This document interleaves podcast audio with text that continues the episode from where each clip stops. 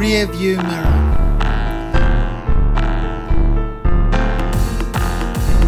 I hate Eddie Vedder with his weapons grade laryngitis.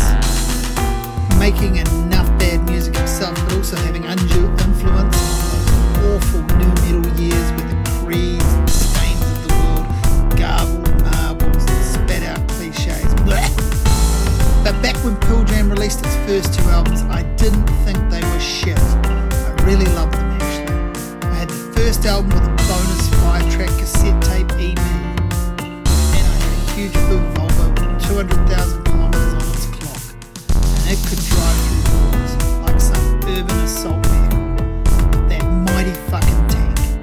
And if I had had a few too many beers, only once or twice, I could put it on autopilot and it would mostly miss the walls as it arrived back up the driveway. And I was still alive.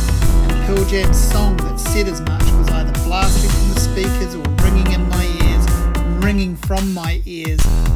About 2,500 Pearl Jam live albums, and the thing more frightening than Pearl Jam's eventual mediocrity was always the rabid fanboys. Girls that also loved Ben Harper,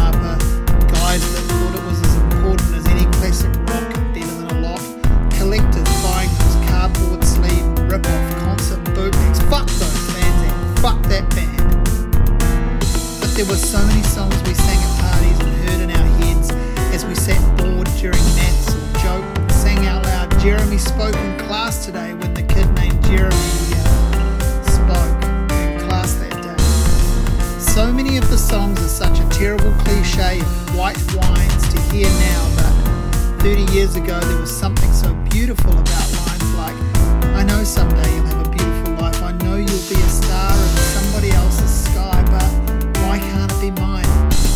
I mean, basically, lol, right? But when you're 14 or 15, it's poetry you aspire to.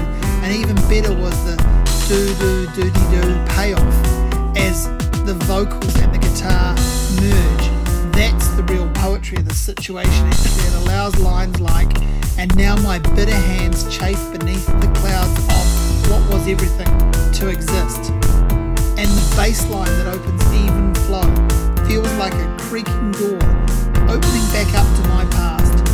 The on the toms are the footsteps down the corridor back to my teenage years. I can close that door whenever I like, but for right now I'm enjoying looking around dog-eared pictures on the walls. Hand-scribbled lyrics from favourite songs, my own attempts at poetry, overraw and untrue, but it mattered then, God how it mattered. And to hear it again now is like a phone call from an old friend. You've lost touch, but we remember each other. We care enough to sit on the call, to hold the line. Hold tight in the moments while it lasts.